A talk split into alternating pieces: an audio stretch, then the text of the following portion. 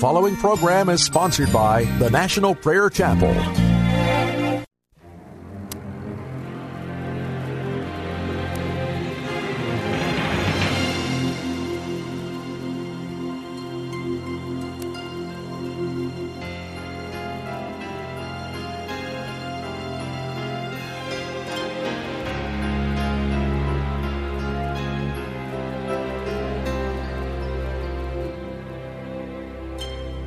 Today's broadcast is pre recorded. The children are, of Israel are brought out of that wicked place called Egypt.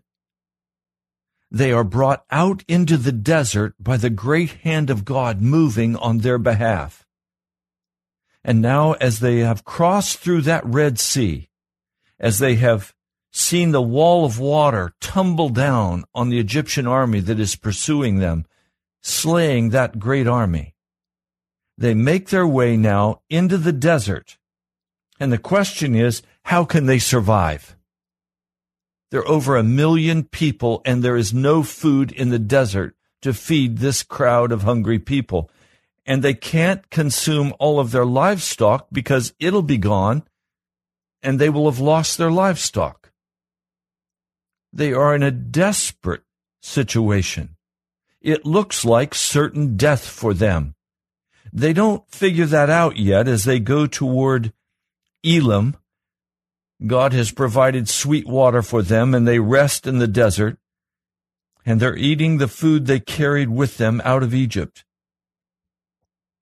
But now, a month and a half into this journey, the whole community begins to grumble. They complain. If only we had died by the Lord's hand in Egypt. There we sat around pots of meat and ate all the food we wanted, but you brought us out into this desert to starve this entire assembly to death. Oh, they are groaning and moaning because they're hungry. They're hungry. And the Lord makes this incredible promise. It's found in Exodus 16, verse 4. Then the Lord said to Moses, I will rain down bread from heaven for you. The people are to go out each day and gather enough for that day. In this way I will test them and see whether they will follow my instructions.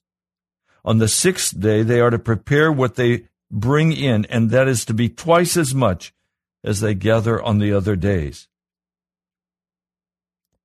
Now God is promising that He is going to feed them.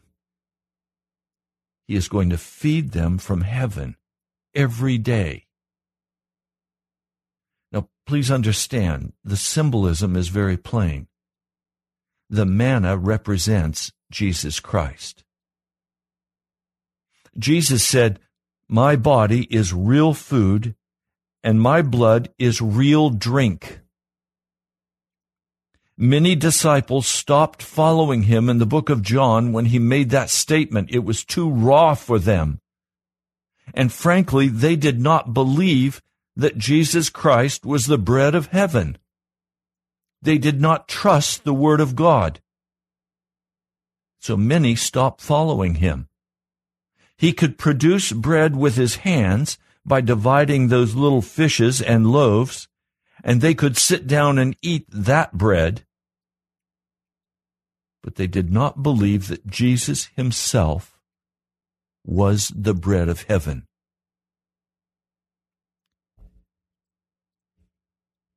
The Lord said, I will rain down bread from heaven for you.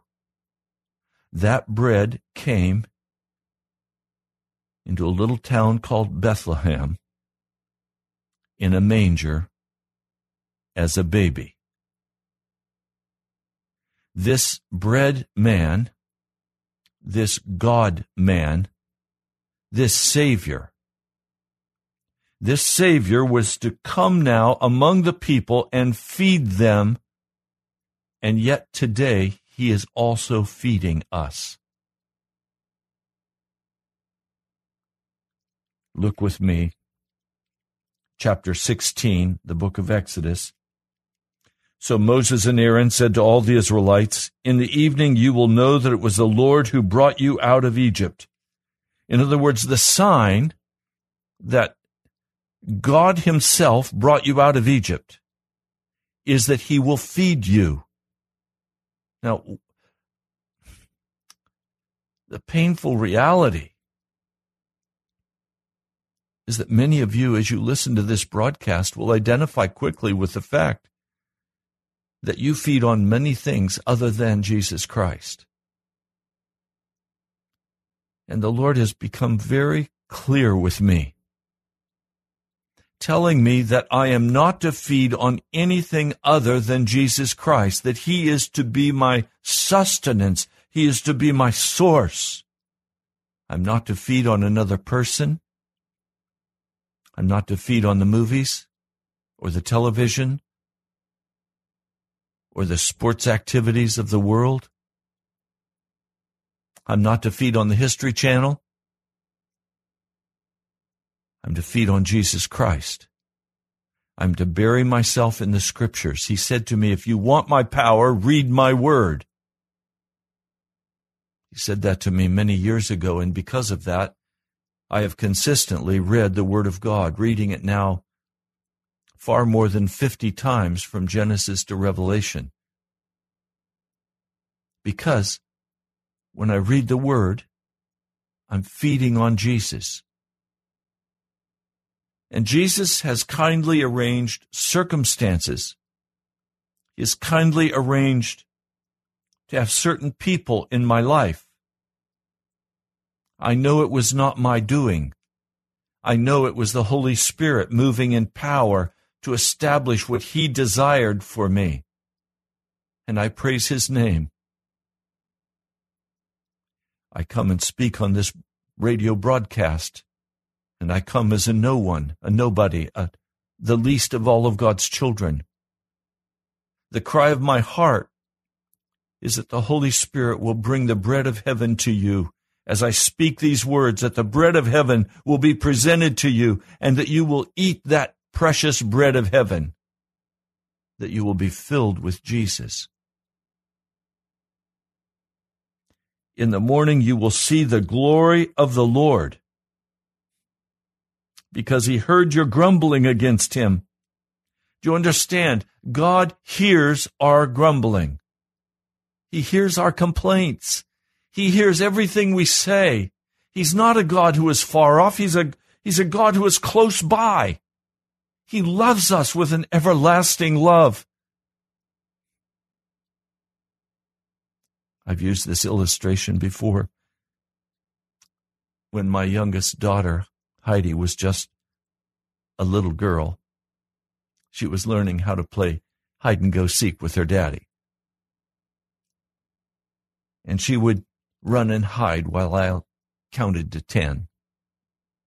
And then I would go looking for where Heidi was hidden.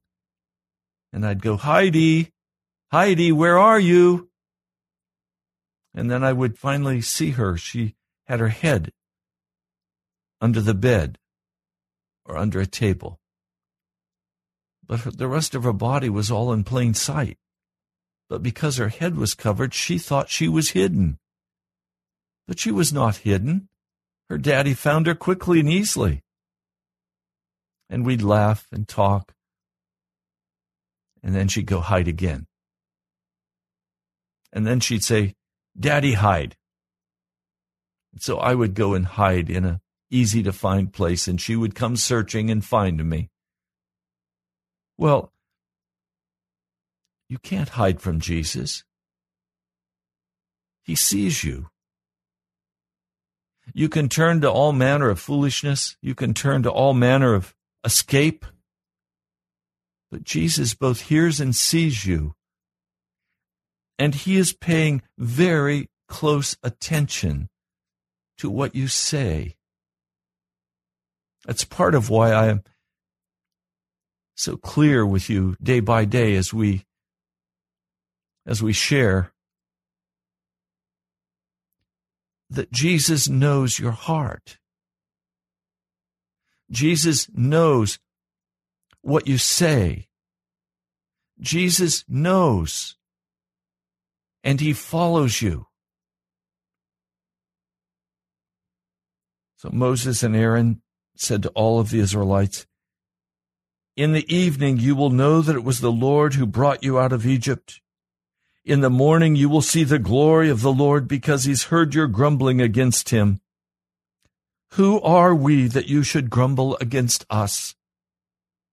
See, they also said, We're the least of all of God's people. Who are we? We're nobody. Don't grumble against us. We simply are telling you what the Word of God says. You will know that it was the Lord when He gives you meat to eat in the evening and all the bread you want in the morning, because He has heard your grumbling against Him. Who are we? You are not grumbling against us, but against the Lord.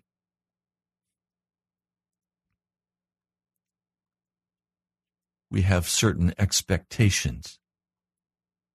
We want our life to go in a certain way. We want certain successes and we want to be able to establish ourselves. May I say to you, please, if the Lord does not build the house, the workers work in vain. you cannot establish yourself. Oh, you can create a temporary appearance of being settled. But if God does not establish you in his kingdom, you will be left out of his kingdom. You cannot establish yourself. Now, while Aaron was speaking to the whole Israelite community and looked toward the desert, there was the glory of the Lord. It appeared in a cloud. And the Lord spoke to Moses, and he said, I've heard the grumbling of the Israelites. Tell them, at twilight you will eat meat, and in the morning you will be filled with bread. Then you will know that I am the Lord your God. I once did the calculation to figure out how much bread would be necessary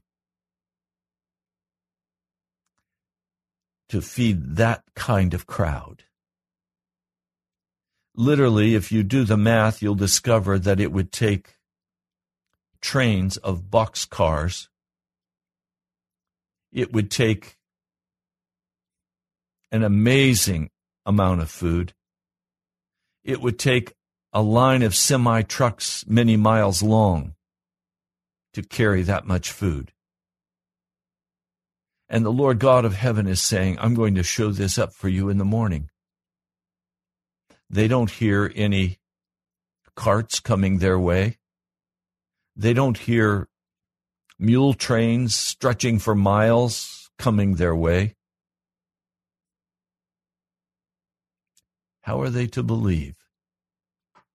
And so God gives them a sign that they will know that it is a God who has done this. And that evening, quail came and he covered, they covered the camp. So they had a chicken feast that night. Now, something I want to say to you about how God operates.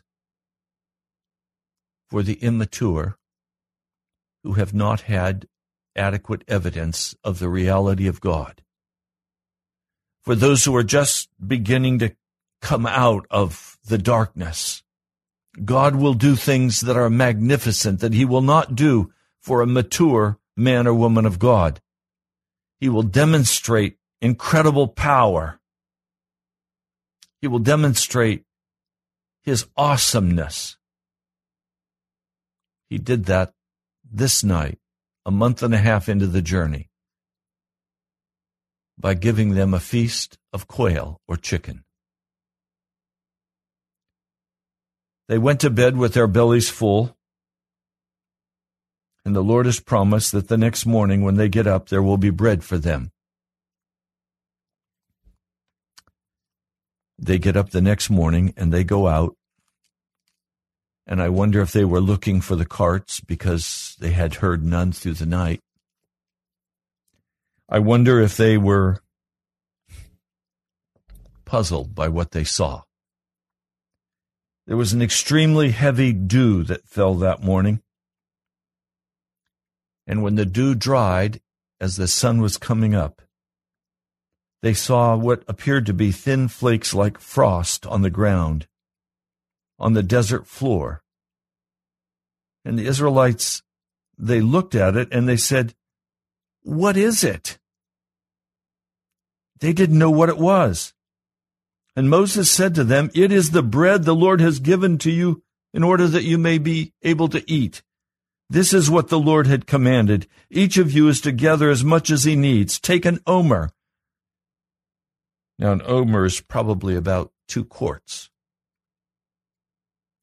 Gather as much as you need. The Israelites did as they were told, and some gathered much and some little. And then they measured it by the omer. He who gathered much did not have too much, and he who gathered little did not have too little. Each one gathered as much as he needed. And then Moses said to them, No one is to keep any of it until morning. In other words, God is going to give them day by day exactly what they need. Now, I'm not real fond of this way of God. I would rather have what I need stashed in the bank. And then when a crisis comes, I can say, not to worry, I have it covered. The Lord usually doesn't like to work that way. The Lord usually would much prefer, and the way He's worked with me for many years, He gives me enough for the day. And then when I need more, He gives me more the next day. But I want you to see a very important insight today that you will not be pleased by, but you need to see. It's found in Deuteronomy. It's found in Deuteronomy, the eighth chapter. I'm going to read it for you. I'll begin with verse 2. Remember,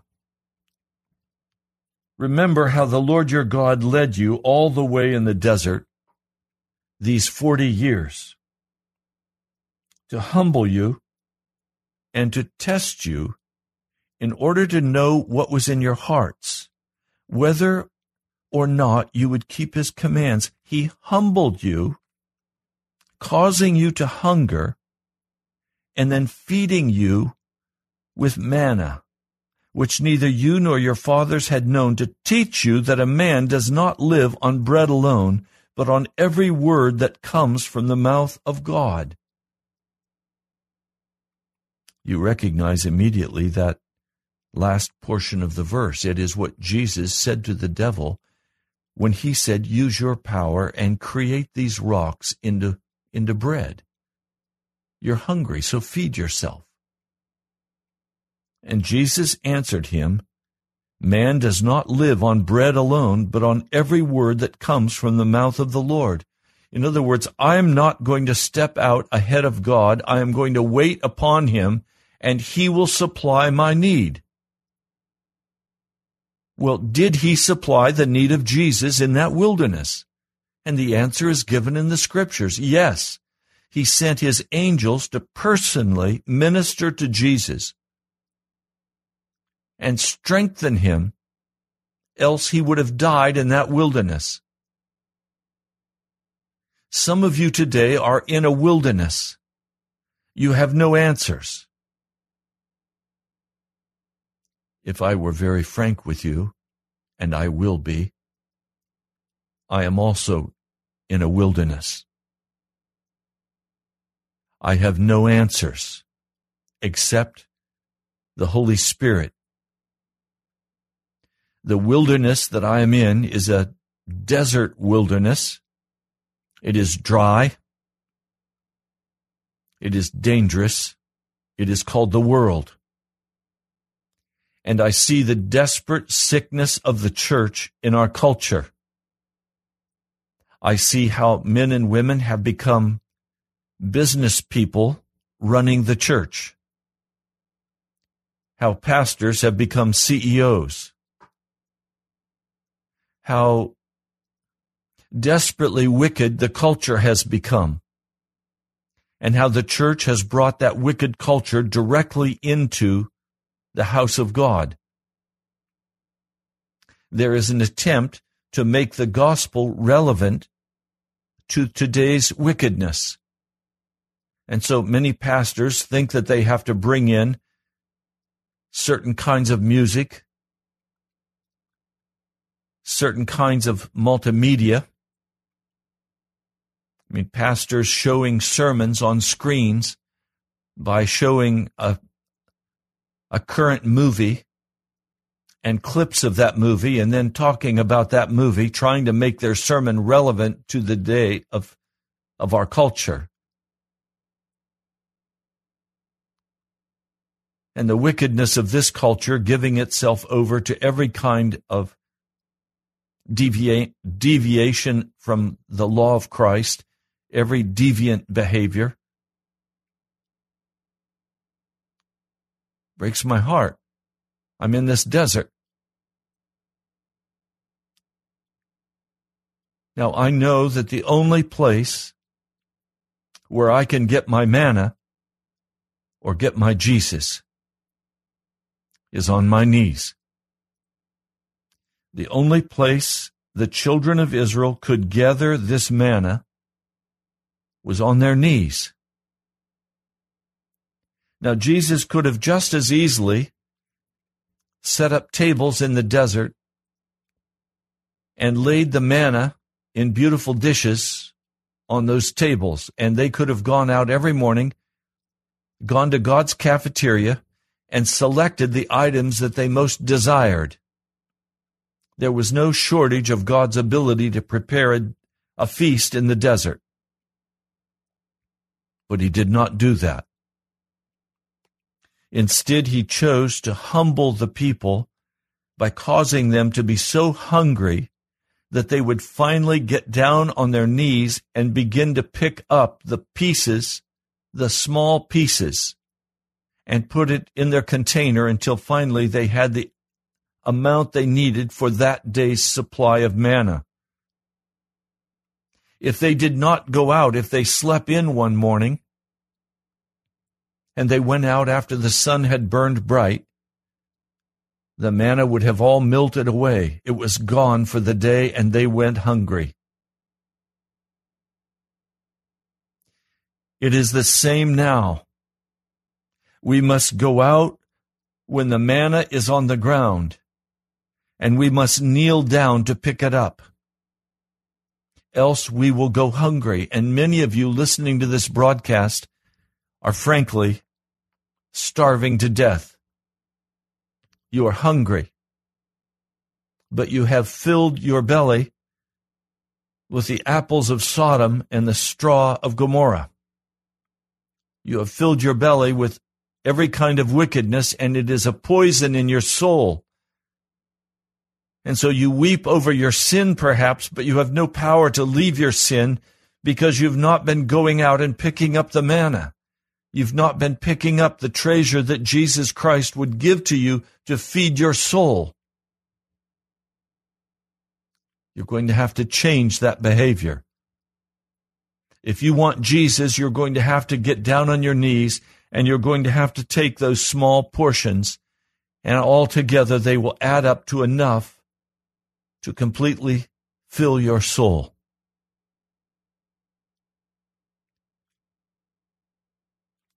It says very clearly that God led them. He caused them to grow hungry. And then he humbled them. You cannot find Jesus when you have a proud heart. Your heart has to be laid down. The grumbling and the complaining has to be laid down the grumbling to your wife or your husband, the grumbling at work, the grumbling about your job, all grumbling has to be laid down. You have to humble yourself. Only an arrogant person will grumble. A humble person will be grateful for what they have. It's necessary that we be humbled before God humbled and and taught that man does not live on what he sees, that that alone is not enough. Now, I will grant to all of you that we all need to have food to eat. There's no possibility of survival without actually feeding the physical body. We must feed our physical body and we must care for it, for it is the temple of the Holy Spirit. But we also need to be absolutely clear that that is not enough. And we must also recognize that the physical food that we put in our bodies has come from the hand of Jesus. He said, Seek ye first the kingdom of God and his righteousness, and all these other things will be granted unto you, will be given to you.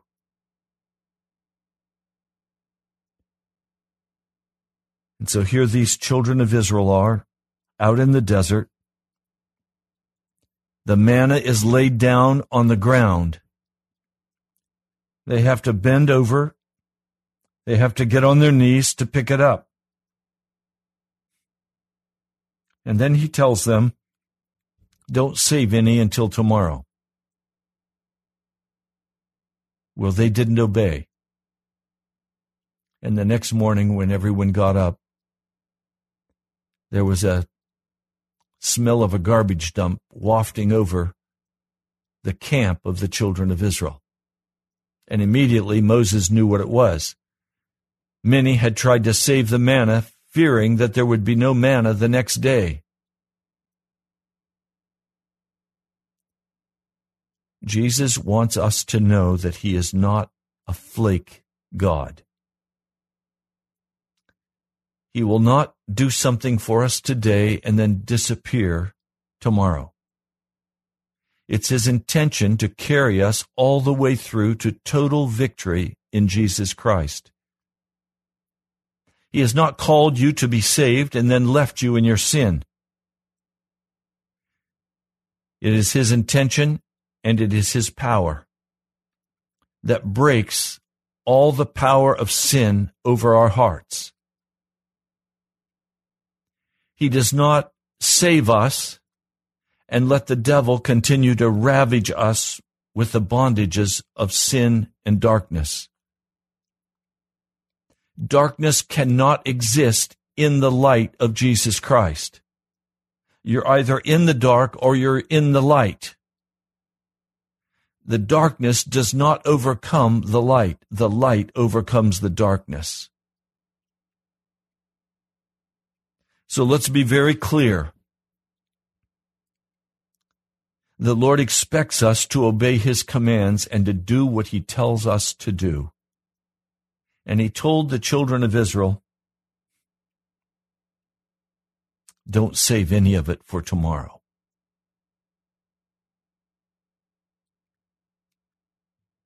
Now was an exception. Verse 21, this is Exodus 16, 21. Each morning everyone gathered as much as he needed. You know, I have to stop and just look at the actual logistics. There are over a million people here. It would be easy to just trample the manna so that no one else would have any. Going out to pick up this manna required humility of heart and concern for others and I imagine they had to travel some distance to pick up sufficient amount for everyone.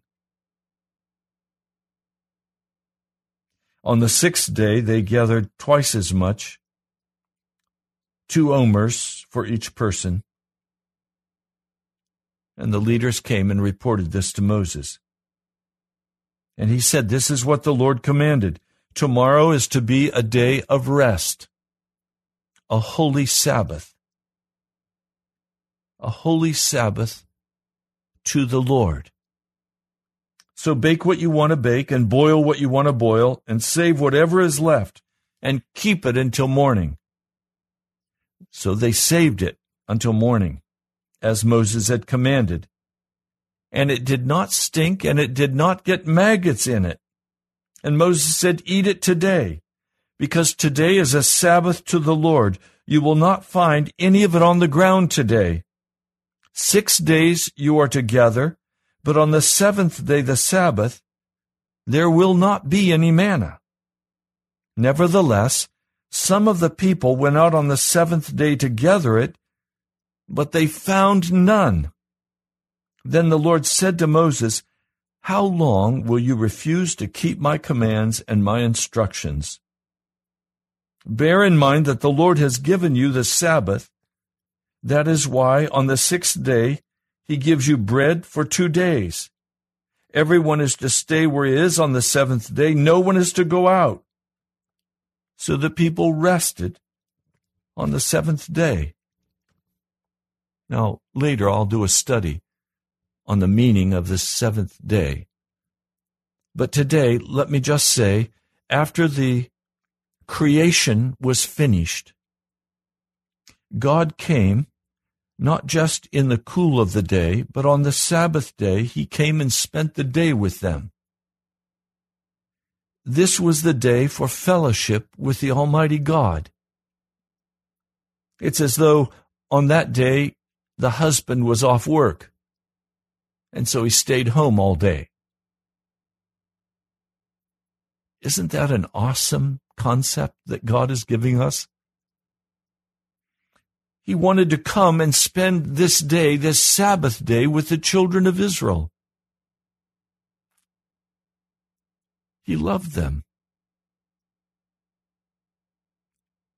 But there's no indication that they caught on that he wanted to spend that time. So finally he just said, Well, just stay in your tents. It's almost as though he's saying, time out. I want you to be very aware that God wants you. He wants to spend time with you. He wants that Sabbath rest with you. Do you want that time with Jesus? Do you want that place of rest in Jesus? Hebrews 3 and 4 tells us that salvation in Jesus is symbolized by the Sabbath rest. Some people have said to me, Pastor Ray, do you keep the seventh day holy? And I quickly answer, absolutely I do. I keep the first day and the second day and the third day and the fourth day and the fifth day and the sixth day. I keep all of the days of the week holy before God because when I entered into salvation, I entered into my rest from my own works. Can you get that? There's a place of rest and security for you a place that you never need to leave. There is a place where you are under the authority of the kingdom of God. When that passage is used in Matthew in the Sermon on the Mount, seek ye first the kingdom of God. That kingdom in the in the Greek does not mean a geographic location. Seek ye first the kingdom of God means seek ye first the full authority of God to be exercised over your life. And as the exercising of that authority is done over your life, you will enter into his rest. And then our goal is to seek after his innocence. Christ in you, the hope of glory. And in that place, we have perpetual rest. Everything we do is to be guided by the Holy Spirit and directed by the Holy Spirit. A Christian does not go to work in order to make money, in order to survive. A Christian goes to the place assigned to him by God to perform deeds of service. It's a place of ministry. It's a place of redemption. You may work in the Pentagon. You may work in the Navy Yard. You may work Costco wherever you work, whether it's an office, a contracting office, a radio station, wherever you work, you are there as a part of the kingdom of the priesthood of God to function in that place in a redemptive manner to draw people to Jesus Christ. You enter into the fullness of the rest of Jesus. and your manna is supplied. Your manna is given.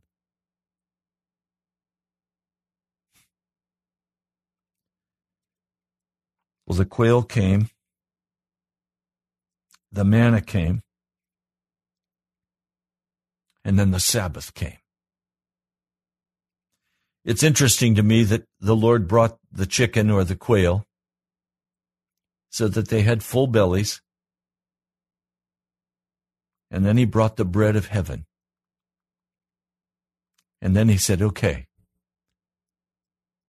Now, would you just rest with me? Would you, would you just come into my tent and would you rest with me? I love that powerful illustration of our relationship to Jesus. He gives us what we need he cares for us. He's merciful to us. And then miraculously, He provides for us.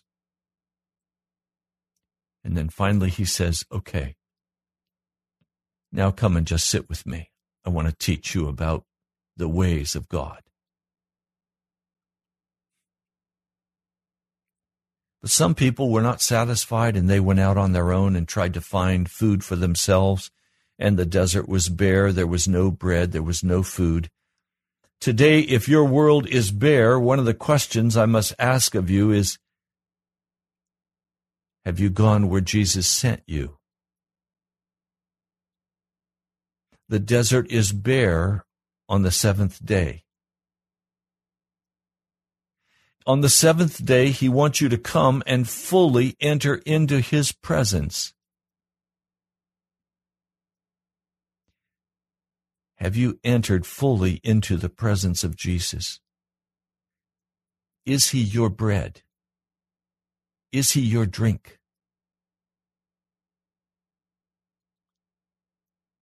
Now I know it's hard to even begin to get a handle on what I'm trying to talk about with you today because so many of you are feasting on the video games. You're feasting on your alcohol. You're feasting on your drugs. You're feasting on your lust. You're feasting on the television. You're feasting on everything in the culture. So if Jesus never comes, you can at least go to church once in a while and get a little inspiration and say, Oh, I'm okay. This is what I've done. But no, that's not how it's going to work. That's not what Jesus wants for you. Jesus wants for you to be able to come in and sit with Him and be filled with His presence. The heart of God is that you would be filled with Him. Not that you would Fill yourself with the darkness of this world.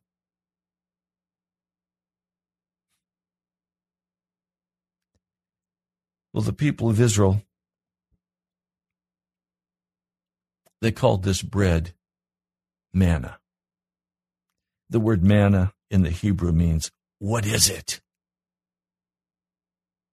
It was a, a white Uh, it was like a coriander seed.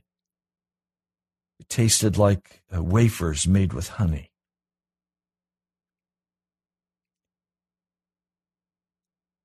They ate this manna until, it, until they literally reached Canaan land.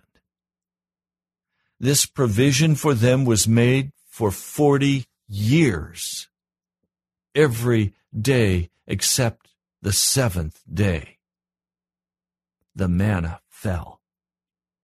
And then when they reached Canaan land, and they began to eat the produce of this promised land, they no longer needed the manna and it stopped falling from the sky.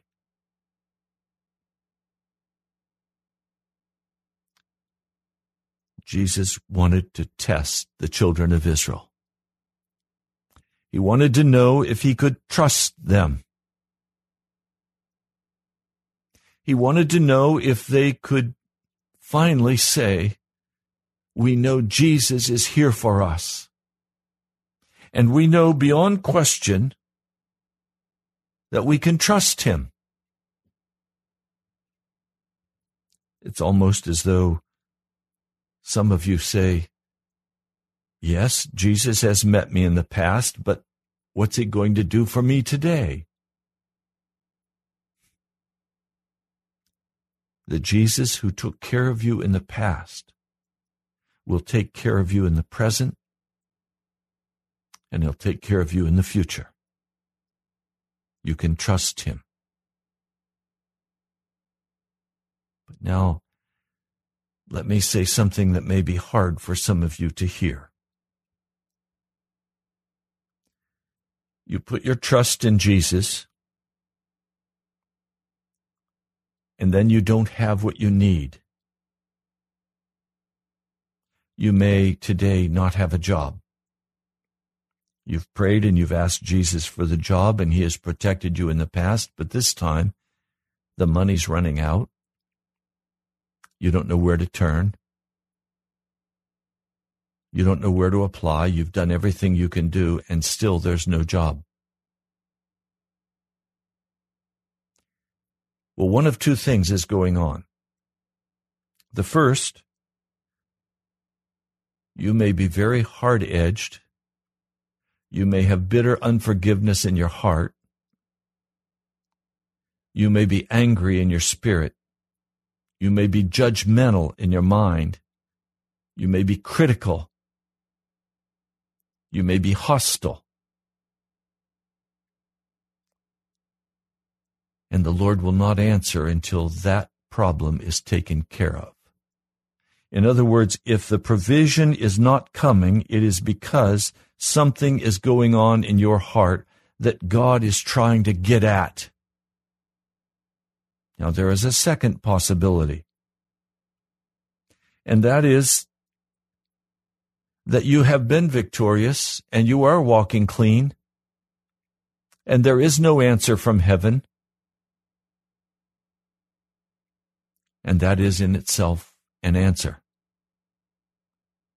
And it means no matter what I face, no matter what hardship presents itself, I will allow God to test me and try me and sift me. And I will not turn aside from my faithfulness to Jesus. I will trust what he is doing even though I die. The Lord giveth, the Lord taketh. Blessed be the name of the Lord. That's what Job said. So, how do you know which position you're in? Well, the default position is that there's some issue going on in my heart that is blocking the power of God from moving to deliver me. Self centered, self consumed, not giving to others, angry, hostile, bitter, wanting to fulfill with my own lust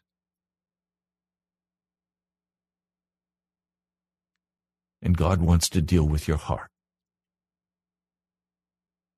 Now, a very few of you may be in the second position, but most of you who are in trouble today are in the first position.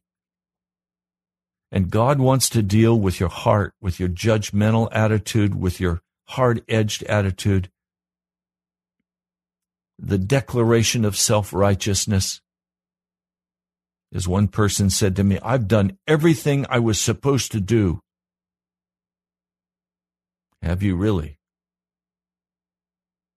The very fact that you would say that with such an attitude says you have not done the most essential part, and that is to get down on your knees and humble your heart before Jesus and give up your anger and let the Holy Spirit heal your heart. I see some people bounce from one church to another, from one place to another. They can never find a place of rest or ease because they are so full of themselves that they can't even stand their own presence.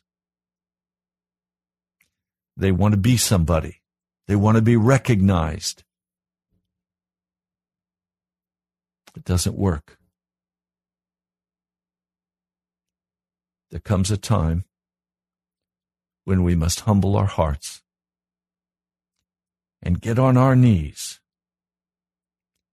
so that Jesus can feed us on the wafers made with honey symbolizing his broken body.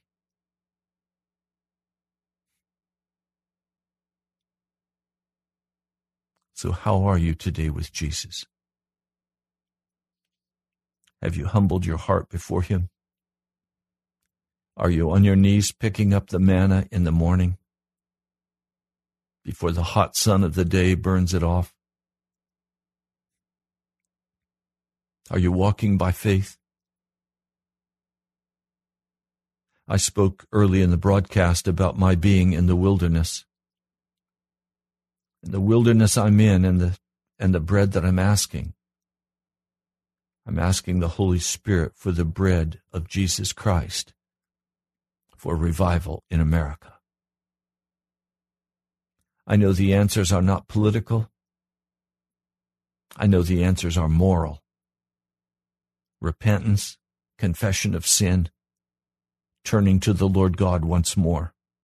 And that's going to have to happen one person at a time. It can't happen with everybody by making a law.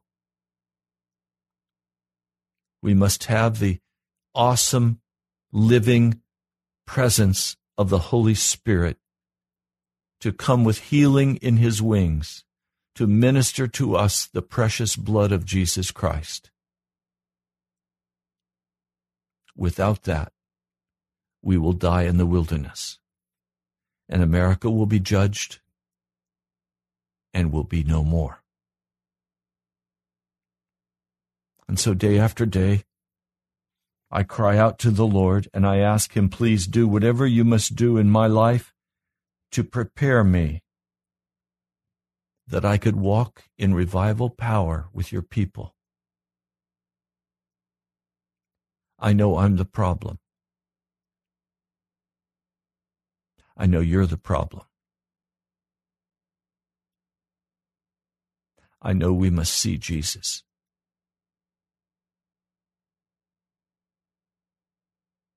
I will not protest saying, Oh, I've done everything I can do, and, and other great men of God have prayed for revival like Leonard Ravenhill, and, and it never came or David Wilkerson and it never came, or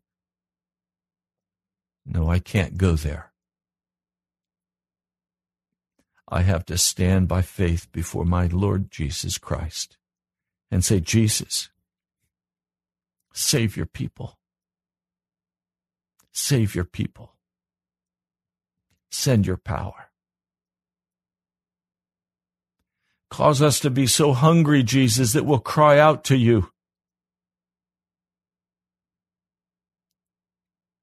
Jesus, come and feed your people today. Lord Jesus, come. Feed your people today.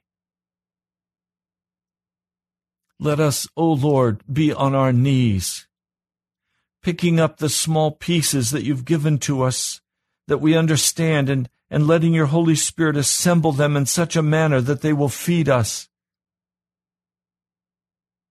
Lord, there must be a revival.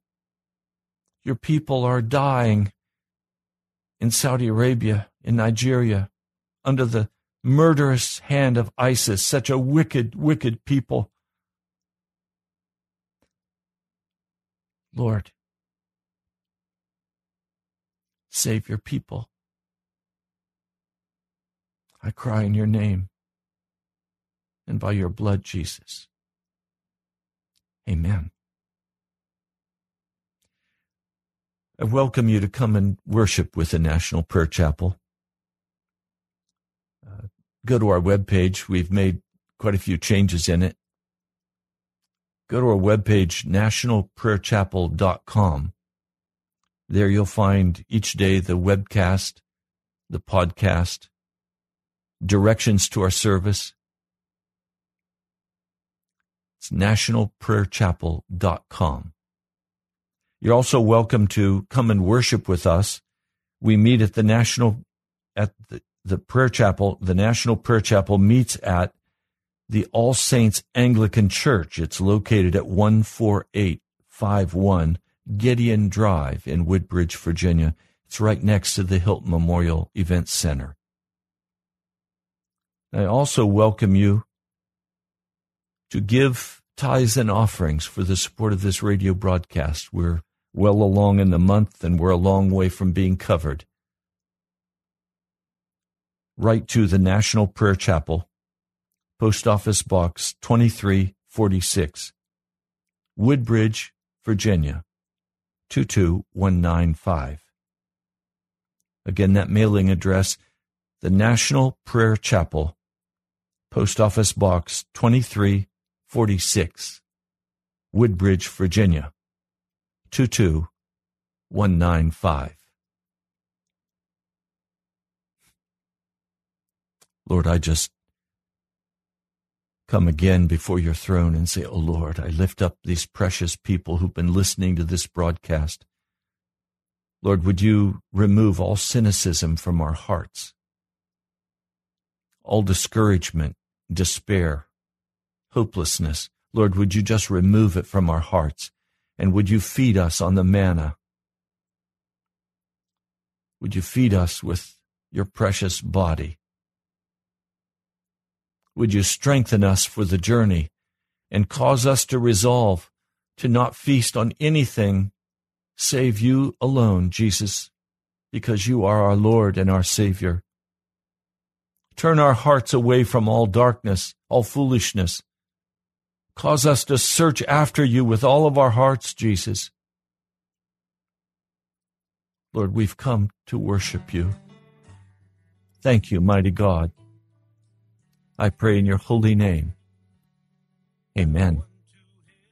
You've been listening to Pilgrim's Progress. I'm Pastor Ray Greenley from the National Prayer Chapel. God bless you. I'll talk to you again soon.